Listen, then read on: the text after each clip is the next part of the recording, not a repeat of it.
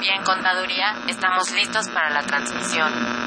Adelante, comenzamos. Tocamos el tema de los ingresos en esa parte. Consultoría Fiscal Universitaria. Por el solo hecho de trabajar 20 días, 30 sin la federación. Entonces me tengo que remitir al código, al 28 de código. Un programa de Radio UNAM y de la Secretaría de Divulgación y Fomento Editorial de la Facultad de Contaduría y Administración. El albacea pues es, va a ser esa persona que Muy venga a buenas tardes tengan todos ustedes. Bienvenidos a su programa eh, Consultoría Fiscal Universitaria. Los saluda su amigo Salvador Rotera Obanel. Eh, hoy tenemos un tema que va a ser de mucha importancia para las personas morales que no tienen fines lucrativos, los que profesionalmente conocemos o los que fiscalmente conocemos como los contribuyentes del título tercero. ¿Quiénes son? ¿Qué obligaciones tienen? Eh, si pagan o no pagan impuesto, cómo lo pagan.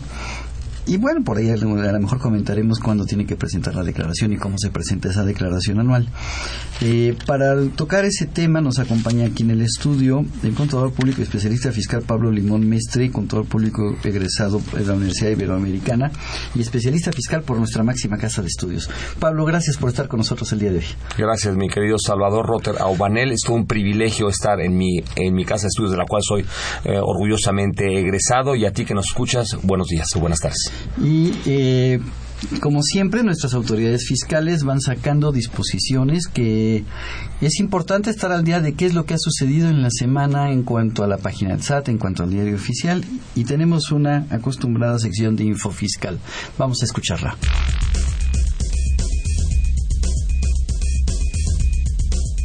Info Fiscal. 22 de enero. El SAT reitera que a más tardar el 30 de enero del 2015, las empresas que obtuvieron la certificación en materia de IVA y de IEPS deberán transmitir el informe del inventario existente o inventario inicial de las operaciones que al 31 de diciembre de 2014 estaban pendientes de retorno. Esta obligación también debe ser cumplida por las empresas que operan bajo el esquema de garantías con vigencia a partir del 1 de enero del 2015. 22 de enero. Se publicaron dos decretos y en ambos se otorgan beneficios fiscales tanto a entidades y sociedades financieras como en materia de vivienda. 26 de enero.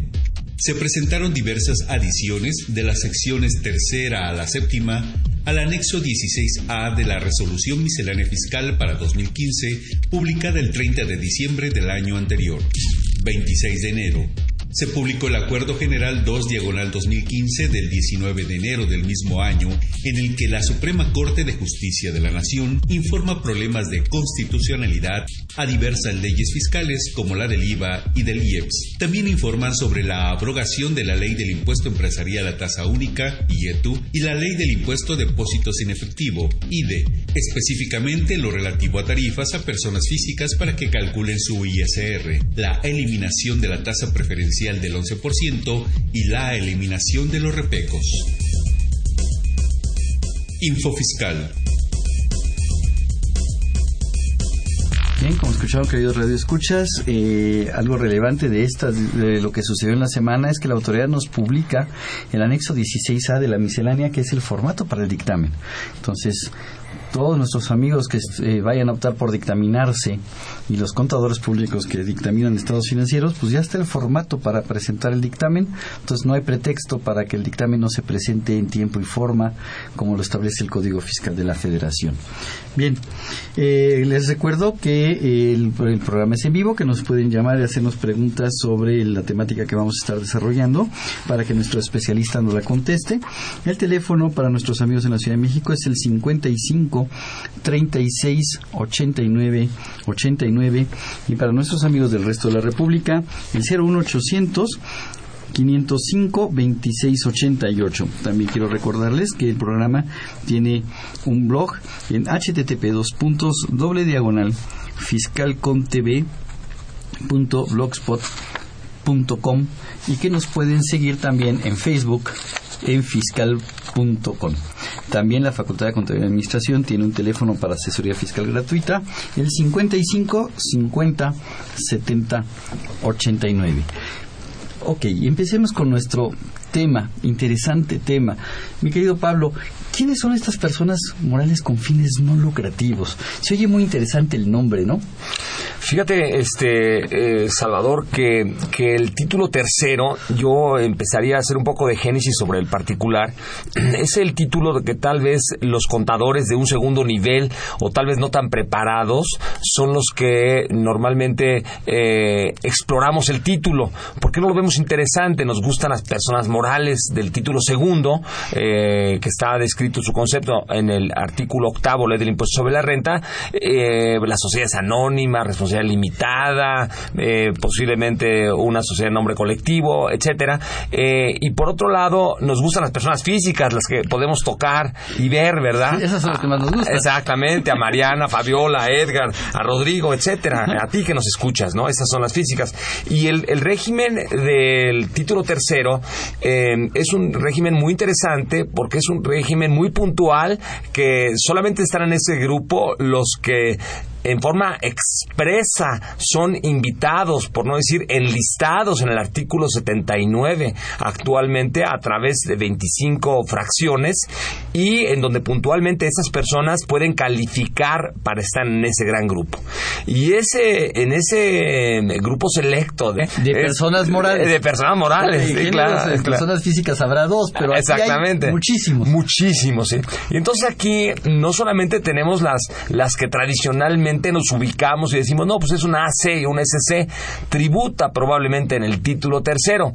Bueno, eso es eh, parcialmente eh, verdadero, pero también es totalmente falso, ¿no? Porque si soy una sociedad civil, eh, que soy un despacho de abogados, entonces en ese caso particular tú tributas en el título segundo, porque no estás enlistado en el título A ver, a ver. tercero. Qué buen comentario estás haciendo y, de- y quisiera yo puntualizarlo. No el solo hecho de ser sociedad civil o asociación civil me hace acreedor a título. No, claro que no. Si nosotros tenemos una acción civil que constituimos un grupo de alumnos de la facultad porque somos admiradores de Álvaro Obregón y hacemos el club de admiradores de Álvaro Obregón Acción Civil, ¿verdad? Y ayudamos probablemente a la familia eh, porque ya están en avanzada edad, etcétera, para eh, eh, proveerlos de ayuda asistencial eso no me da ninguna eh, característica o no me da nada más una pequeña para poder calificar en título tercero. Pero es una característica de varias. Sí, claro,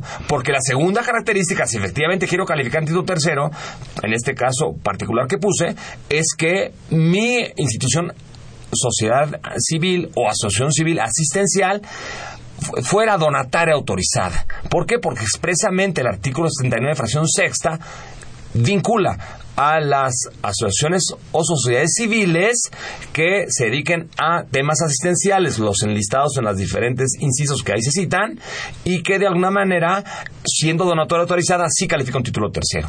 Pero no porque yo me constituyo en ese momento ante notario, porque soy admirador de Álvaro Obregón, o porque soy admirador de la Revolución Mexicana, o porque me gusta el borrego cimarrón. Eso no es suficiente. Ok. O sea, hay una lista muy larga de... de- de- 25, 25 digamos, eh, capítulos, 25, 25 fracciones, ubicadas en el artículo 79, en donde, bueno, ya cité alguna, ¿no? Pero también podría pensar una cosa.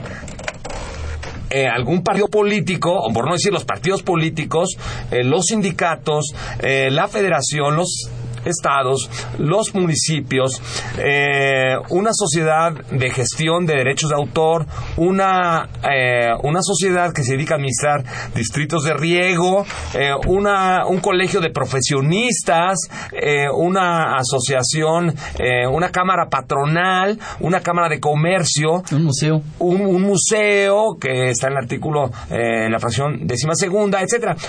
Son una serie de diferentes géneros, de diferentes entidades, diferentes tipos, que no solamente por el apellido por el cual te das de alta en ocasiones sociedad asociación civil, sino que es necesario estar expresamente mencionado en ese título. Sí, ahora, hay instituciones, hay entidades que ya nacen con el título, digamos, una IAP, en el DF eh, conocemos la institución de ciencia privada, estoy eh, reconocido por la Junta de Ciencia Privada, aquí en Calderón de la Barca del DF, y por tal motivo ya califico porque estoy siendo asistencial estoy en el artículo sexto y ahí no requiero ser notario autorizado. En el artículo 79, fracción sexta de la ley del impuesto a la renta, ahí estoy lista. Exactamente. Entonces, es un título muy diverso, plural, y que, y que ahí, este, eh, que quien diga eh, a ti que nos escuchas eh, que este título puede ser el no usado, el menospreciado, el menos utilizado,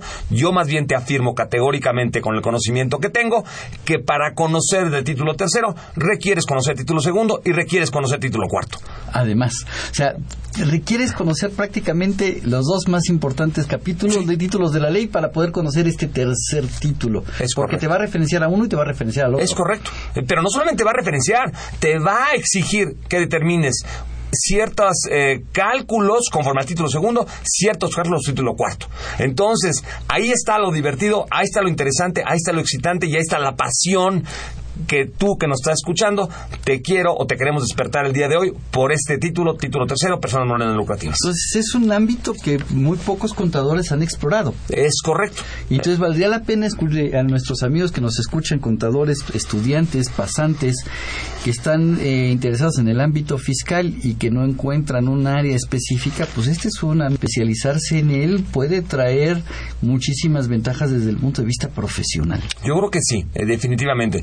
Este, si tú también que, que estás paseando por ahí, eres paseante, vamos a pensarlo, y este y no estás seguro de haber elegido la adecuada carrera o que no sabes qué nicho de mercado te puede interesar o que crees que hay muchos contadores y que por tal motivo eh, no fue la lección indicada y que tuviste que haber estudiado eh, biomagnetismo, pues no, contador público es la carrera eh, morales no lucrativas es un gran campo de acción donde eh, si quieres trabajar, en, no quieres trabajar en la empresa pública, en la empresa mercantil, eh, no quieres eh, trabajar siendo el contador probablemente de un taller mecánico, pues puede ser de una acción deportiva, de una acción religiosa, de un sindicato, de un partido político, etcétera. Fíjate, por ahí me comentaban, y, quiero que me, que me corrijas si estoy equivocado, los condominios.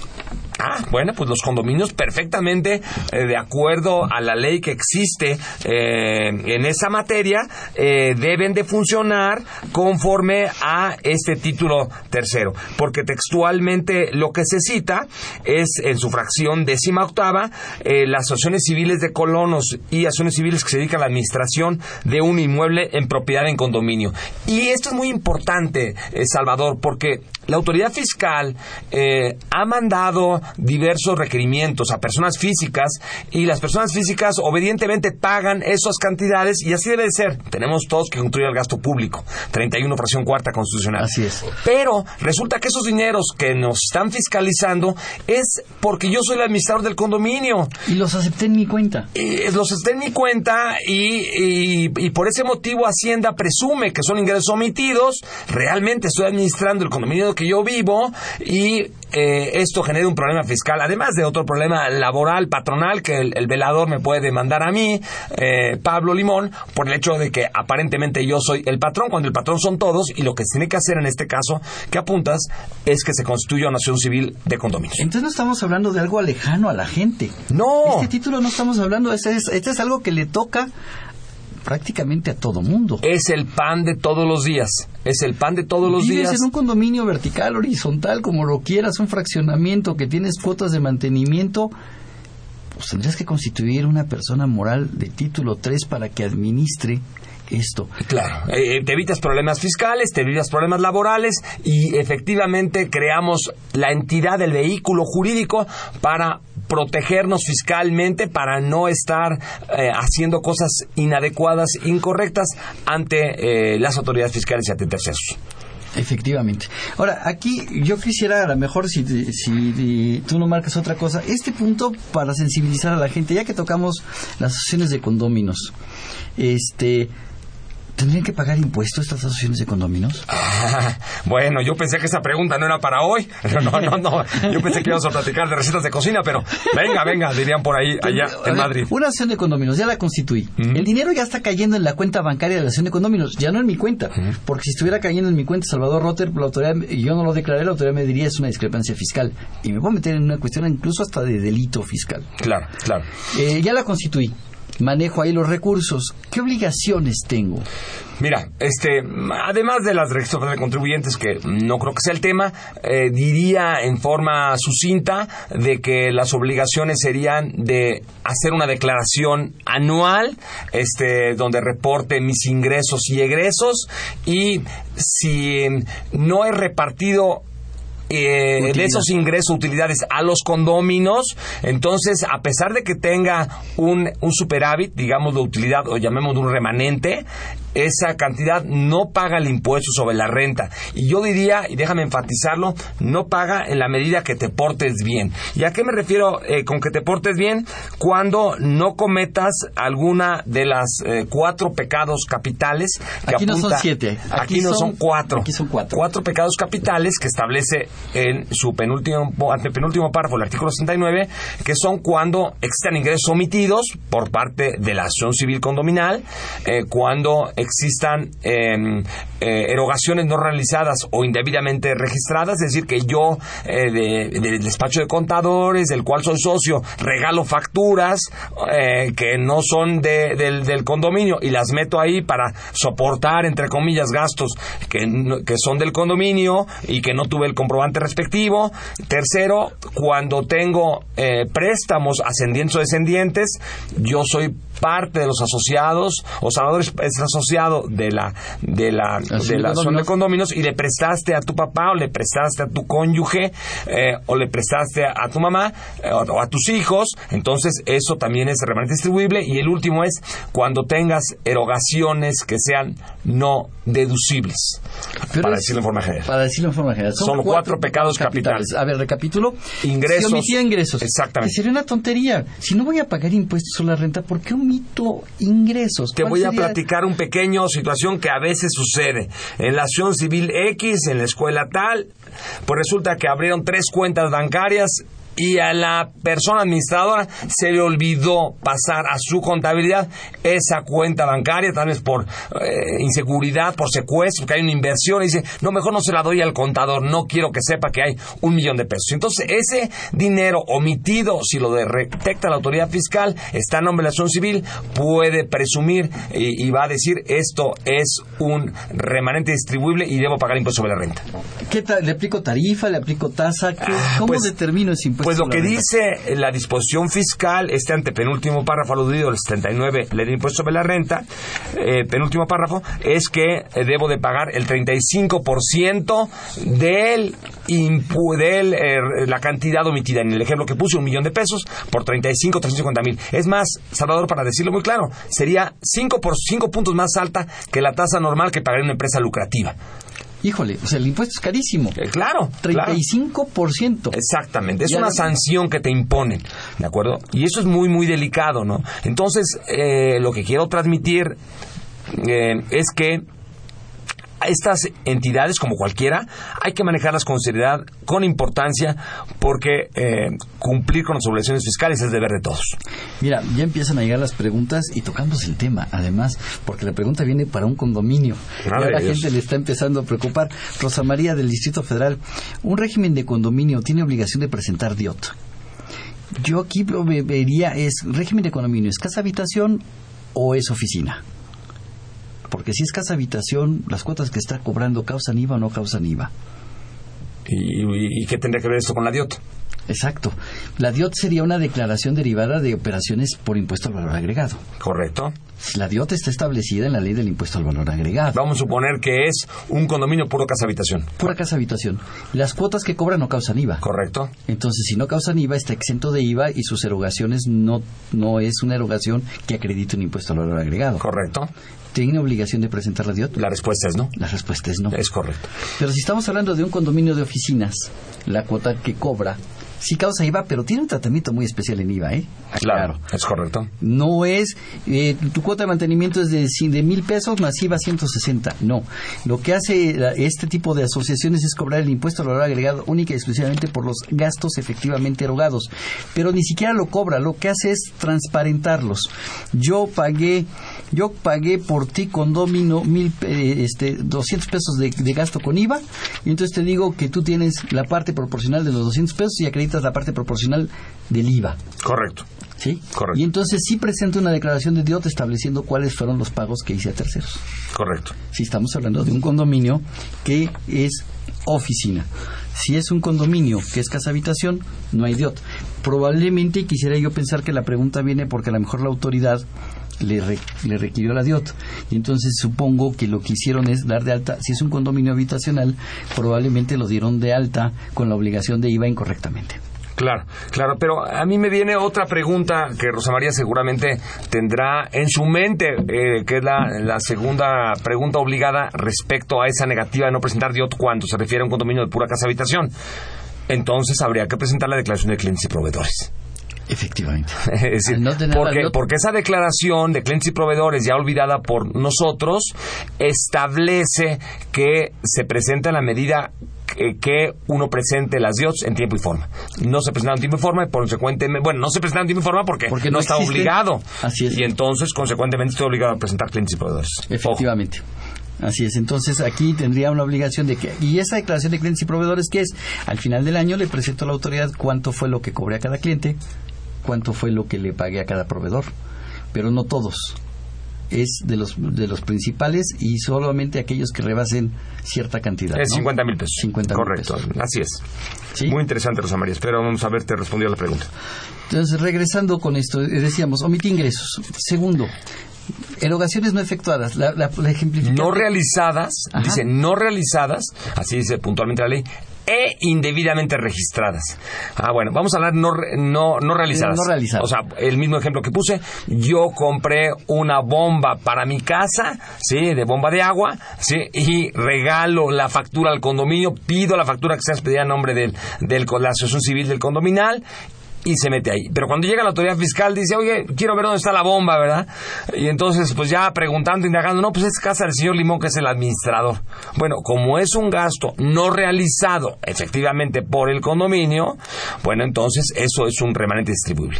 Pero al que me preocupa mucho es Salvador, ahí es donde, donde la autoridad fiscal no tendría manitas ni uñitas, tendría garras, ¿verdad? Es indebidamente registrado. ¿A qué se refiere con indebidamente registrados? Y más ahora con la contabilidad electrónica eh, que tendremos eh, fuertemente para el próximo año para este tipo de contribuyentes, ¿no? Este, ¿qué es indebidamente registrado? Conforme a, a las normas de información financiera, eh, que, que, que me equivoqué en lugar de poner en la cuenta de, de bomba de agua, lo puse en, en luz, por ejemplo, o lo puse sin querer en honorarios contables, la bomba de agua, me equivoqué, pero ahí está, sí la pagué, sí es del condominio, está indebidamente registrada. Sí. Entonces podría haber un remanente distribuible. Mucho ojo, por favor. Está, efectiva- está indebidamente registrada y también acuérdense que como bien dices Pablo, el año que entra estas, estas organizaciones tendrán la obligación de subir la contabilidad y en ese subir con contabilidad pues me está obligando a llevar la contabilidad con ciertos parámetros establecidos en el artículo 33 del reglamento del código. Correcto. Entonces, eh, lo que señalas efectivamente es correcto. Si está contabilizado como donativo, como honores contables y era una bomba de agua, pero quiero suponer que lo contabilicé correcto en, en, en, en insumos o en refacciones. Sí, claro. Este, pero no contabilicé de conformidad con el artículo 33 del reglamento de código ni con las reglas de miscelánea. Bueno. Entonces, está indebidamente registrado. Ahí es donde a ti que nos escuchas, te invitamos a nuestros cursos de capacitación de la UNAM, este que tenemos grandes y que te vuelvas si ya eres de los que saliste algunos algunos años y probablemente no te has actualizado, pues es el momento de comprar tu revista Consultorio Fiscal, eh, la mejor en el mercado en esta materia y que regreses a tu máxima casa de A la. División de Educación Continua que está haciendo cursos para capacitación a los egresados y para todo público también está abierta.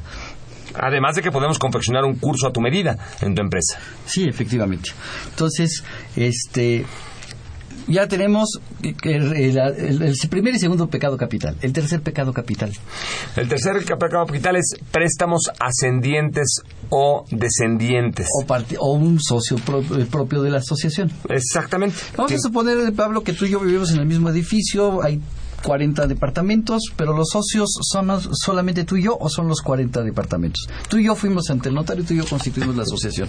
No van a ir los 40. Claro, sí. Bueno, lo ideal en el ejemplo hipotético es que esos 40 se vayan sumando, porque no se trata que tengamos una acción particular para administrar el condominio y las broncas sean nada más nuestras, ¿no? Así es. La idea es sumar al resto eh, y paulatinamente todos sean asociados de asociación civil y todos participen del mismo riesgo y estén en el mismo barco, porque aquí todos vivimos y queremos conservar nuestro edificio agradablemente. ¿no? Agradablemente. Pero si de alguna manera, eh, tal y como se establece en la disposición, eh, existe un préstamo a algún integrante de ese en régimen de propiedad en condominio o a ese eh, socio asociado O familiares de o familiar o, o mi cónyuge, eh, ¿sí? Eh, no dice concubina, por cierto, que bueno, porque hay que portarnos bien, ¿sí? Y ascendientes o descendientes en línea recta, ¿de acuerdo? Este, obviamente eh, hay algunas excepciones para casos de eh, sociedades cooperativas de ahorro y préstamo que se establecen en el propia fracción décima tercera, ¿no? Pero así se establece. O sea, no puedo prestarme a mí, no puedo prestarle a mi esposa, a mis hijos, a mis padres, A tus abuelos. a mis abuelos, a mis Exactamente, nietos. Exactamente. No le puedo prestar. No, no le debes de prestar y no debe, no, no, es, es inadecuado. Y de ninguno de los socios, ninguno Es- de los es participantes en el condominio. Exactamente. El dinero es para los gastos del condominio, tan tan. Es correcto. Si, Entonces, lo, si lo presto sobre el préstamo, 35%. es correcto. Entonces, si cumplo con esto, cumplo perfectamente y voy a vivir feliz. Ok, y me falta el cuarto. El Ah. cuarto es el más interesante. de Bueno, ese, el cuarto, eh, nunca me gusta estar en el cuarto así tan rápidamente, ¿verdad? Pero ahí vamos todos juntos. Y dice que son las erogaciones que efectúen y no sean deducibles en los términos del título cuarto de esta ley.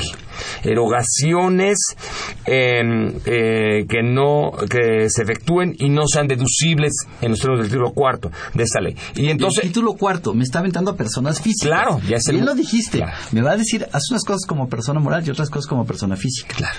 Entonces, tendríamos que voltear a ver el capítulo de no dedu- el capítulo de no deducibles del título cuarto, Claro. de deducciones, y, y ahí están qué es lo no deducible. Y, digamos que si me voy por la por la libre o por la rapidita, dirían ahí mis mis eh, sus alumnos, eh, dirían bueno pues está muy fácil, de Pablo creo que lo estás viendo demasiado este exigente y, y, pues no vale la pena complicarnos tanto. Este pues simplemente te dice ves el artículo eh, 148 de la ley del impuesto sobre la renta, este ahí dice para los efectos de este capítulo cuáles son los no deducibles y también ves el 147 los que no cumplen requisitos fiscales, etcétera y ahí te vas, ¿no? O, o 147, los que no cumplen requisitos fiscales. Fíjate que, pues en el, en el condominio, pues deciden que, pues como la empresa que les da el servicio de vigilancia, les dice, si quieren ahorrarse el 16%, les cobro sin factura. Claro, Y no tengo la factura de la policía y me ahorré el 16%. claro, claro. claro. ¿Tendría que pagar el 35%? Tendrías que pagar el 35, claro. Claro. Por- porque de alguna manera ese comprobante no va a ser deducible porque habiendo desglos, habiendo sido obligatorio que se trasladara el IVA en forma expresa y por separado. O no al- me dieron comprobante, no Claro. me quiso dar comprobante porque pues la policía lo que quería era no declarar el ingreso. Y, yo- y entonces alguien convenció a todo mundo de no pagar el 16%. No, no, eso es inmoralmente eh, eh, ina- inadecuado, obviamente, y por otro lado, eh, inadecuado fiscalmente. Inadecuado fiscal. Exactamente, porque esa cantidad se puede, ese pago a esos servicios de vigilancia se puede considerar un remanente distribuible que estaría sujeto a pagar el 35%. 35%. Exactamente. Ok, lo enfocamos en los condominios, pero es prácticamente para todos. Claro, claro. A todos los que están, prácticamente, no todos, pero casi todos, los del 79. Sí, Exactamente. Pero, pero cabe mencionar algo. Si soy una ciudad mercantil y yo tuviera este tipo de gastos, la sanción simplemente es que no deduces ese pago de 100 mil pesos a la empresa de vigilancia. Pero si soy una persona del título cuarto, el tercero, eh, lo que pasa es que pagas el 35% como sanción. Exactamente. Entonces, fíjate como, si aparentemente título tercero son los lucrativos, son los consentidos, no, hay una sanción mucho más severa. Yo creo que aquí debería de ser un poco más equitativa las cosas, ¿no? Porque aquí, ¿cómo se disparó o cómo cambió o en qué momento eh, nos, eh, nos cambió la película? Cuando cambió la tasa de las personas físicas a partir de 2014 y la tasa máxima es 35% en lugar de 30%. Entonces este capítulo, me, fíjate lo que me acabas de decir. Los no deducibles conforme a título cuarto. Pero y si no tiene, si no reúnen los requisitos, entonces págame el, la tasa más alta de la tarifa para personas físicas, también título cuarto. Es correcto. Me volvió a enviar a título cuarto. Es correcto. Sí, es, eh, es, es, importante. Pero déjame apuntarte un detalle muy fino que seguramente, eh, probablemente hasta no se ha comentado en algunas cátedras de nuestra máxima casa de estudios. Es decir, eh, ya comenté que se refiere a los no deducibles eh, del título cuarto, y yo me puedo ir rápidamente al 148 y va y, veo los no deducibles, 147 no cumple requisitos y son no deducibles y, tan ¿no? Sin embargo, sin embargo, eh, lo que quiero apuntar es que el propio título cuarto tiene otros no deducibles y que esos no deducibles te remiten a su vez a los no deducibles del título segundo.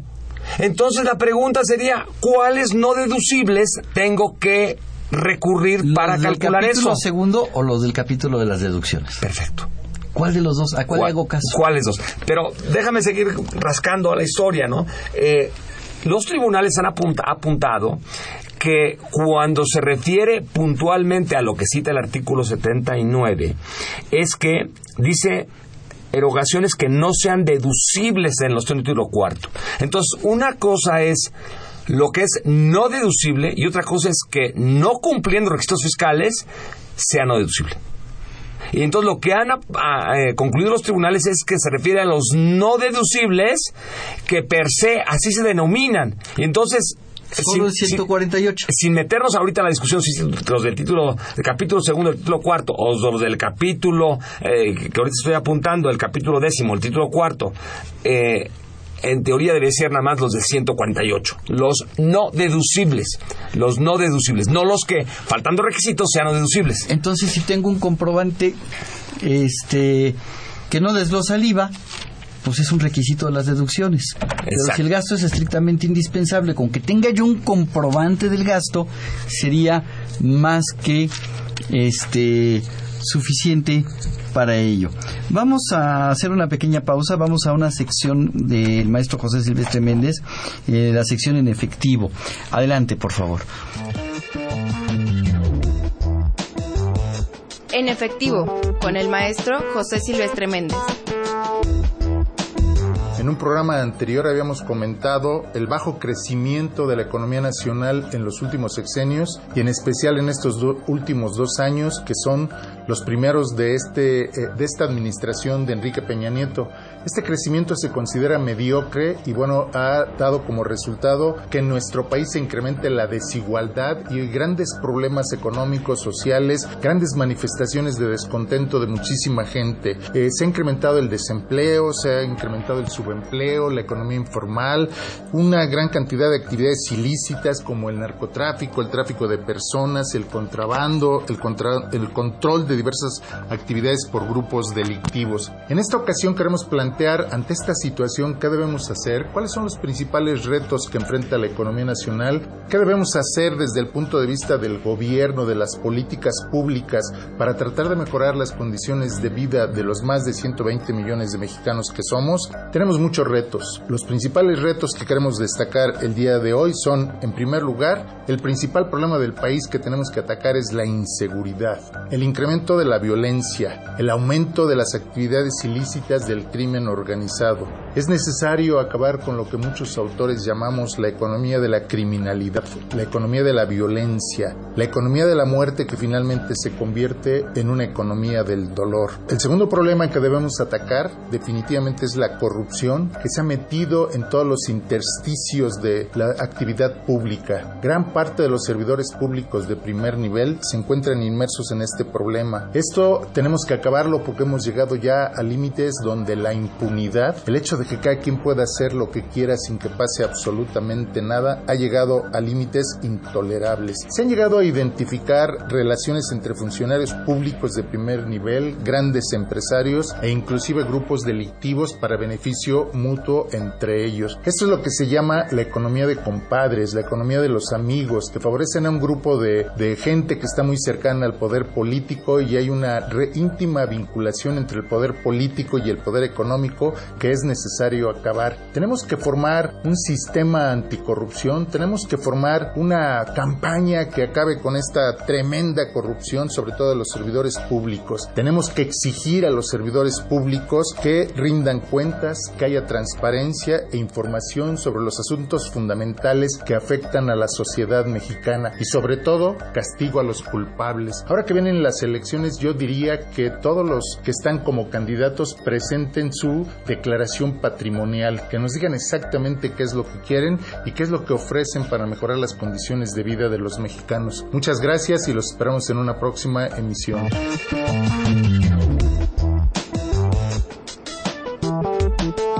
En efectivo.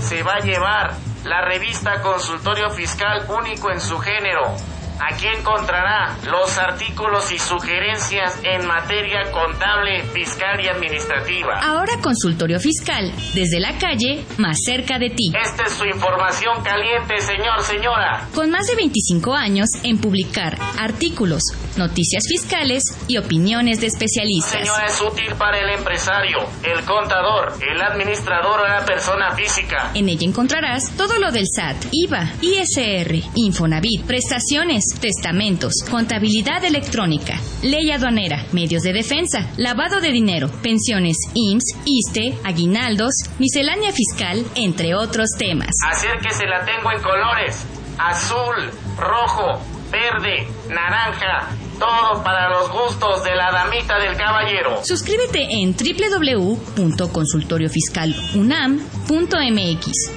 o comunícate al 5610-1355 y 5622-8310. También en publicaciones arroba correo punto punto mx. A usted, señor, que está a punto de jubilarse, venga y adquiera la revista Consultorio Fiscal. Consultorio Fiscal. Por mucho la primera. Por mucho la mejor. Revista Consultorio Fiscal que hoy llega a su número 610, la segunda quincena del mes de enero. Muy interesante ejemplar de esta revista. Eh, trae las reformas fiscales del 2015, estímulos 2015, autotransporte y sector primario, reformas fiscales del DF para el 2015, declaraciones informativas para el 2014, 15 y 16, beneficio a trabajadores del campo. En fin, trae muchísimas cosas muy interesantes, además con eh, plumas de articulistas reconocidos profesionales, Sergio Santinelli, Raúl Amezquita, Nelson Romero, Francisco Yáñez Ledesma, etcétera. Me tardaría mucho en mencionarlos. Saludos a todos ellos, eh, excelentes profesionistas, excelentes fiscalistas. Vamos a regalar hoy sin pregunta a las primeras 15 personas que nos llamen eh, un ejemplar de esta revista 610 de consultorio fiscal, la mejor revista en materia fiscal, la única revista en materia fiscal la de la Universidad Nacional Autónoma de México, consultorio fiscal. Bien, este apasionado con el tema, mi querido Pablo. Te encanta el tema. Aquí andamos, sí, sí, sí. El tema fiscal siempre es apasionante, siempre hay que encontrar nuevas eh, rincones, requisitos y, situaciones eh, que aprovechar. Fíjate que eh, tengo una pregunta anónima. Mm, venga. ¿Se requiere ser donataria autorizada para estar en este título? ¿Es requisito indispensable o no? La respuesta sería no. No. No. En algunos giros sí. En algunos, déjame agregar, eh, no necesariamente giros, en algunos tipos de entidades, es decir, actividades. Sí. Si soy una sociedad anónima y soy un, un eh, una entidad que ayuda a la gente pobre del Valle del Mezquital, eh, pues nunca podré ser, a pesar de que sea donataria, porque nunca va a ser donataria. Sociedad mercantil jamás. Jamás. Tiene que ser una SC, una AC asistencial, ¿de acuerdo? Y obviamente cumplir con más requisitos, ¿no? Este, eh, si soy una sociedad de responsabilidad limitada, eh, diría en principio, así me voy por la rapidita, diría no, imposible, ¿no? Pero si soy una sociedad de responsabilidad limitada que tiene que ver eh, con los distritos de riego, pues entonces sí califico, ¿no? Una escuela, por ejemplo. Una escuela, eh, una escuela, pues eh, alguien conteste rápido, ¿verdad? Diría, sí, sí se puede, ¿verdad? Eh, pero hay que ver qué tipo de escuela. Pero hay que decir primero que tengas el famoso REBOE, que tengas el, la revalidación de estudios o el reconocimiento de, de o reconocimiento o autorización de estudios conforme a la Ley General de Educación.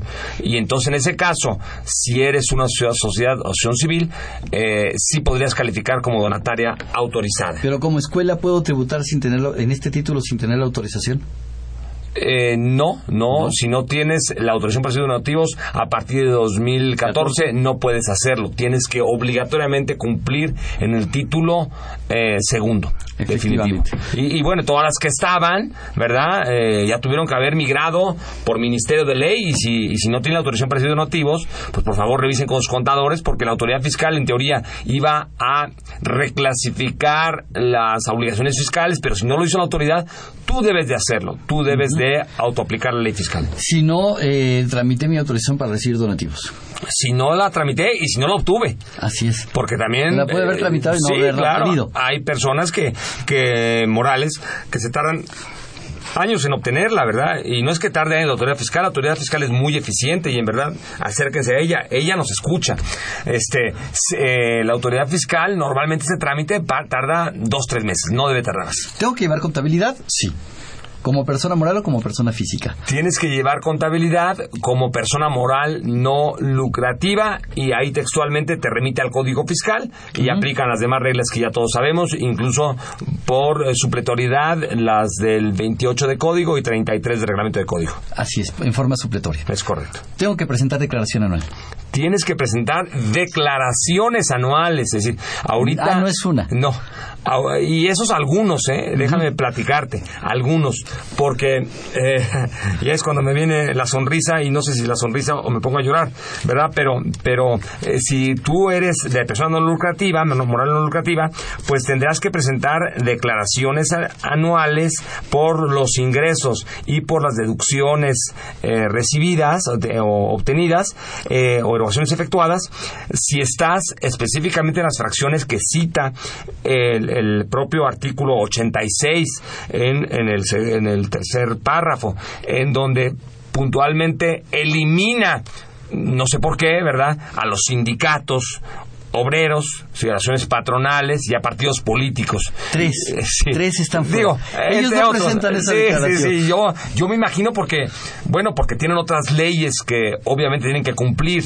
pero yo creo que la ley debe ser pareja para todos y específicamente si queremos cambiar nuestro país, si queremos cambiar nuestra nuestra sociedad, creo que ellos tienen los primeros en cumplir Ok, no pagan impuestos, pero que presenten la declaración anual de cuáles fueron sus ingresos y cuáles fueron sus erogaciones. Eh, Claro, pues no, no la presentan. ¿Partidos políticos? Eh, partidos, eh, sindicatos obreros, asociaciones patronales, eh, cámaras de comercio e industria, colegios de profesionales no presentan esa declaración y adicionalmente no lo presentan otras eh, entidades que también son del título tercero y serían, aunque no usted no lo crea, eh, las eh, federación, estados, municipios también entra en estas disposiciones. No Ahora, presentan no presentan. Pero independientemente de- del tema eh, discutible sobre este particular, de esa declaración de ingresos y egresos, si a pesar de no ser esas personas, pero si tuviste trabajadores a tu cargo, este, eres una donataria autorizada o tuviste eh, un colegio de profesionistas, tuviste que haber retenido a tus trabajadores, tuviste que haber pagado el subsidio para el empleo, tienes que presentar ahorita la declaración informativa de eh, a más tardar el 15 de febrero. Por eso hablas de declaraciones. Exactamente. A ver, la declaración de ingresos y egresos, pues soy persona moral, me voy al 31 de marzo, ¿no? No, no, no, porque puntualmente lo establece aquí. ¿No es el 31 de marzo como cualquier persona no, moral? No, no, no, puntualmente lo cita aquí la disposición, artículo 86, eh, en, en el tercer párrafo de la fracción quinta, donde cita que es el 15 de febrero. 15 de febrero, fecha límite para Fecha que estas personas presenten una declaración de ingresos y egresos. Exactamente. Y como es inhábil, se corre al 16, ¿sí? Ah, Ya sabes que el 15 es inhábil. Exacto, ya, ya lo checamos. Ya sí, lo pero, tienes eh, ya lo checadito. tengo. ya sí, está. para empezar el 14 yo creo que podríamos empezar a cafetear el asunto y a ver San Agustín y vamos a ver cómo sale todo el, el asunto. Ok, pero en esta declaración hay pago o no hay pago, nada más. No, es una informativo. declaración informativa. ¿Y entonces cómo pago el impuesto sobre la renta? Porque voy a tener al final del año unas derogaciones no deducibles, seguramente. Ah, buena pregunta. ¿Cómo pago ese impuesto? Bueno, ese impuesto sobre la renta, lo que te establece el artículo 79 es que estás obligado a pagarlo en, el mes de febrero de cada año, a más tardar el 28 de febrero, del impuesto sobre la renta que en su caso determine por ese tipo de eh, ¿Qué formato utilizo? ¿Te, te acordarás qué formato utilizo? ¿Cómo lo pago? Eh, no, no, no tengo en este momento el formato, pero lo Porque no verificamos hay con un formato específico para ello. Es correcto. No es hay un formato Mm, específico, mm. pero hay que pagarlo. Es correcto, hay que pagarlo, es definitivo. ¿De acuerdo? Y este, ahora, eh, a pesar de lo que cité hace un segundo, pues eh, sí estás obligado a presentar la declaración informativa de sueldos salarios, estás obli- y asimilados a salarios, ¿verdad? Asimilados a salarios, Sí. honorarios por los que haya retenido impuesto sobre la renta. Honorarios, el anexo 2 del DIM, que se presenta, que por cierto la versión del DIM nueva no ha salido, No. Sí, estamos a punto de sacarla, seguramente va a dar un plazo para ampliar la autoridad de esto, porque no puede ser que 15 días no tengamos la información, sí, este, eh, tendrá que presentar en su caso el anexo 3 también, Ajá. de donato- donativos otorgados eh, Así es. o recibidos, ¿verdad? Este, mm, eso es lo que presentará. Y otras declaraciones, por ejemplo, también cuando tuviste eh, situaciones con partes relacionadas, eh, Ah, tam- también además, podría tener, sí, claro. Si tuviste operaciones con partes relacionadas, habría que presentar esa declaración informativa también en, también en las mismas fechas. Es correcto, ¿no? Todas esas tendrán que presentarse a más tardar en esas fechas. Correcto. Ok. Luis Antonio Hernández, las personas morales del título tercero están obligadas a llevar contabilidad electrónica. Me gusta la pregunta. Este, la respuesta es eh, contabilidad electrónica eh, en el sentido de la que tienes que mandar al SAT, eh, no hasta el 2016. Contabilidad electrónica eh, que Cumpliendo con los lineamientos. sí, con del 28 de código y 33 reglamentos, sí, sí tienes que llevarla, ¿no? A partir de De 2014. 2014. Es correcto. Tengo que llevar la contabilidad, que si dicho sea de paso, no importa que sea yo título 3, el código, el reglamento de código, la resolución miscelánea, la ley del impuesto, el código fiscal de la federación me pide que la lleve de acuerdo a normas de información financiera, ya sea las NIFs, las normas internacionales, pero aplica normas. Claro, definitivamente, claro. ¿Sí? definitivamente. Entonces ya no hay escapatoria, hay que llevar la contabilidad y hay que llevar la contabilidad electrónica. Lo único que tengo prórroga quizá será para la presentación de las balanzas a través de inter- a través de medios electrónicos a la autoridad. Sí, esas no las presentas obviamente en 2015, sino hasta 2016, si es que la autoridad pues no nos da un régimen un poquito más flexible, porque como estamos viendo, este régimen fiscal de personas no lucrativas, pues está de, de pensarse, ¿no? Sí, claro. Eh, algo que ya habíamos comentado, pero seguramente Juan José Acosta no nos escuchó. Si nos quisiera repetir, una sesión de condomino, las cuotas de mantenimiento causan IVA y debe desglosarse Sí o no. Lo que platicamos hace unos momentos es que esas eh, eh, acciones de condóminos solamente cobrará el IVA correspondiente como reembolso de los gastos que a su vez realizaron con IVA. Es decir, si pagaron luz, si pagaron el teléfono del eh, general, si pagaron este probablemente el agua general, todo eso trae IVA, pedimos el reembolso este a, a 10 condóminos, entonces habrá IVA en ese caso particular.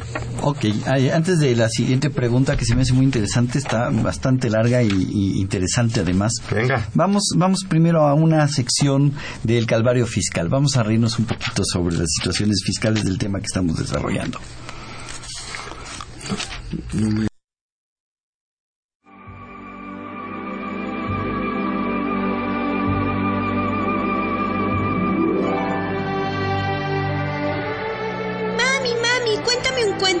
De dormir. Ya estás grande, hija. Duérmete ya. Cuéntame un cuento, cuéntame un cuento o dejo de respirar. Está bien, está bien. Acomódate en tu cama. Sí, mami, ya lo estoy. Bueno, érase una vez, en un lugar de la Mancha de cuyo nombre no quiero acordarme, estaba un rey muy preocupado por la suerte de su hija. ¿Por qué, mamá? Se la había raptado un poderoso dragón llamado Saab. ¿Y pedía rescate?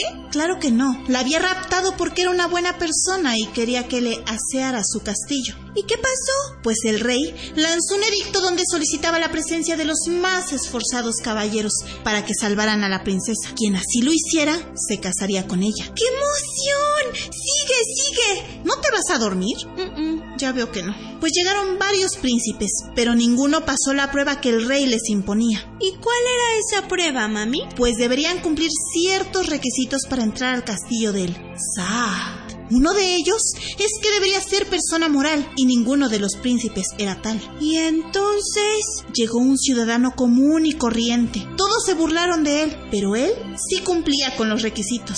Estaba dado de alta en el RFC.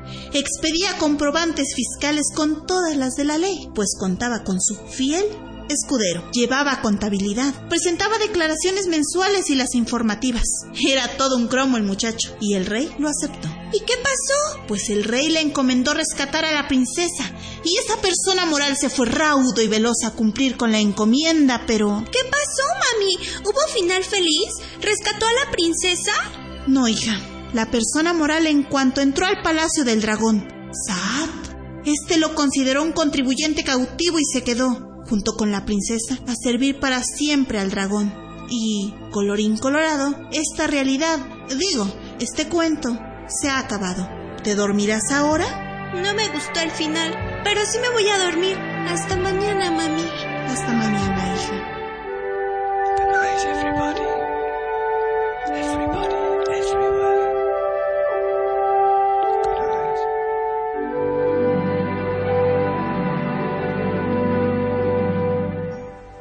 leja del cuento es que hay que cumplir con las obligaciones fiscales, hay que pagar los impuestos. Finalmente los impuestos son para que obtengamos beneficios, tengamos servicios públicos, tengamos seguridad, tengamos infraestructura y es parte del gasto que tenemos que cubrir todos por vivir aquí. A la fuerza. Para poder exigir tenemos que cumplir. Hay, un pretexto eh, masivo que se dice como el otro no lo utiliza o se lo roba o lo corrompe, perdón, este, por eso no pago impuestos. Ese no debe ser mi justificativo. Al contrario, debe ser al revés. Claro. Pago y luego exijo. Eh, claro, pago y exijo a la vez, participemos.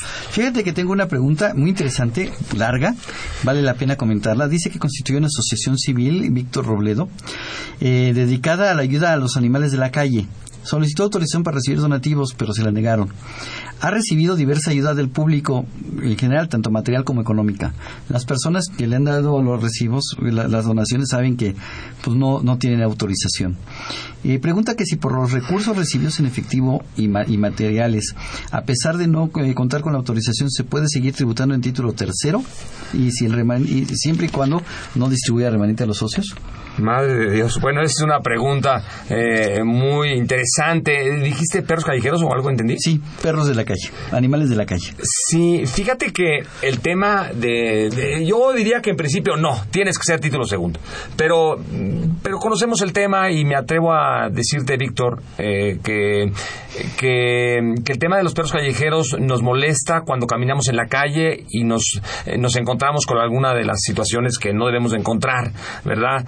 cuando vemos a cantidad de perros que se van reproduciendo inadecuadamente porque la gente los abandona y es un crimen pero desde el punto de vista fiscal eh, y desde el punto de vista ecológico, vamos a decirlo primero, este, este es un verdadero problema los perros de la calle.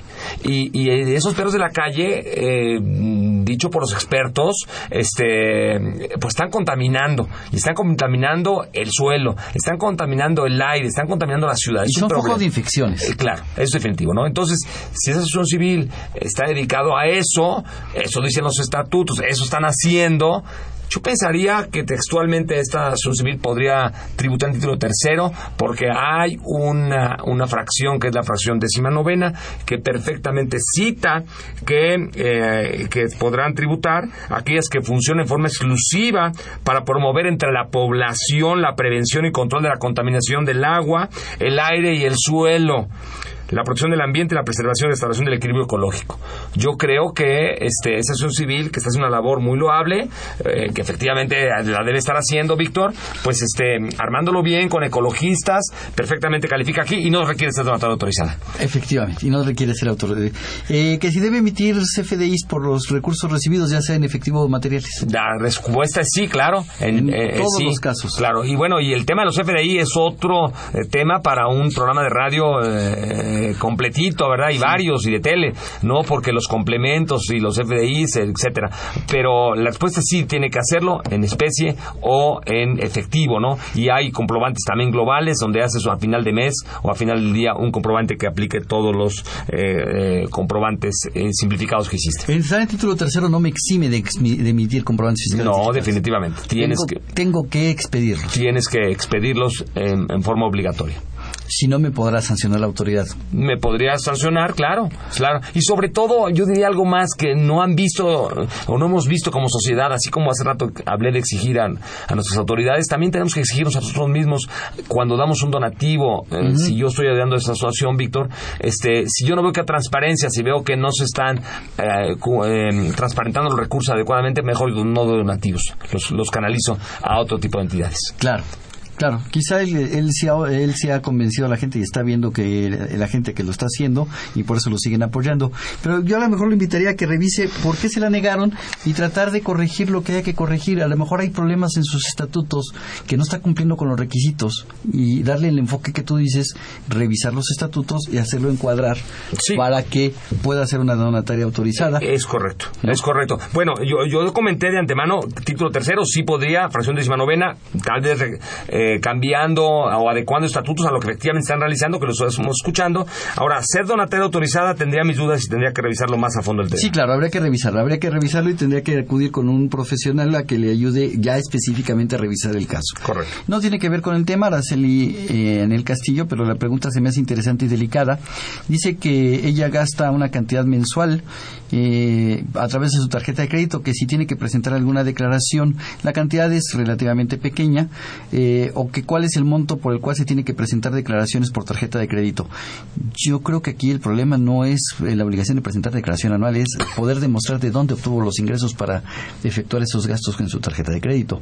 Y que la autoridad en un momento dado me pudiera decir que estos gastos de tarjeta de crédito que estoy haciendo no tengo forma de mostrar los ingresos y sería una discrepancia fiscal. Exactamente, o sea, más de 400 mil pesos de ingresos por acumulables por salarios en un ejercicio. Pero si ella no está obteniendo ingresos por salarios, quiero suponer que está desarrollando alguna actividad en forma independiente y está obteniendo recursos, pues desde el primer peso está obligada a presentar. Es correcto. Es correcto. habría que ver, Araceli, de dónde, cuál es la fuente de los recursos. si es por salarios y no son es un solo patrón, no más de 400 mil pesos al año, el patrón está obligado a hacer la declaración anual. Correcto. Más de 400 mil ya es mía. Es correcto. A menos de que yo le avise al patrón. Y si tengo ingresos por algún otro capítulo, como puede haber sido vender mi carro o, una actividad profesional o honorarios, pues también eh, tendría desde el primer peso. O que haya recibido donativos, por ejemplo, herencias, ¿verdad? Así es. Habría que revisarlo y yo te aconsejaría que revises la fuente de tus ingresos y que te acerques a, algún, eh, a, la Facultad de Contaduría. Tenemos un área para ello. Desgraciadamente se nos acabó el tiempo, Pablo. Salvador, estamos empezando, estamos carburando y ya se acabó el tiempo. Eh, no me resta más que agradecerle, Pablo, muchísimas gracias por acompañarnos el día de hoy. Espero que, nos acompañes próximamente en algún otro programa con otro tema. Será más que un privilegio. Gracias por la oportunidad que se me ha brindado y a esta casa de estudios que le debo mucho. Eh, los invitamos a que nos sintonicen en este programa la siguiente semana para seguir platicando de temas como declaración informativa de pagos y retenciones que hay que presentar el 15 de de febrero. Agradecemos a nuestro invitado por habernos acompañado. Muchísimas gracias, Pablo. Esta fue una producción de Radio UNAM en los controles técnicos Socorro Montes. En la producción por parte de la Secretaría de Divulgación y Fomento Editorial de la Facultad de Contaduría y Administración, Nezahualcóyotl Jara, Angélica Rodríguez, Jessica Hernández y Alma Villegas. Les agradecemos mucho el habernos sintonizado. La facultad agradece a los conductores e invitados de este programa quienes participan de forma honoraria. La opinión expresada por ellos durante la transmisión del mismo refleja únicamente su postura personal y no precisamente la de la institución. Muchísimas gracias, buen provecho y nos escuchamos hasta la próxima. Consultoría Fiscal Universitaria.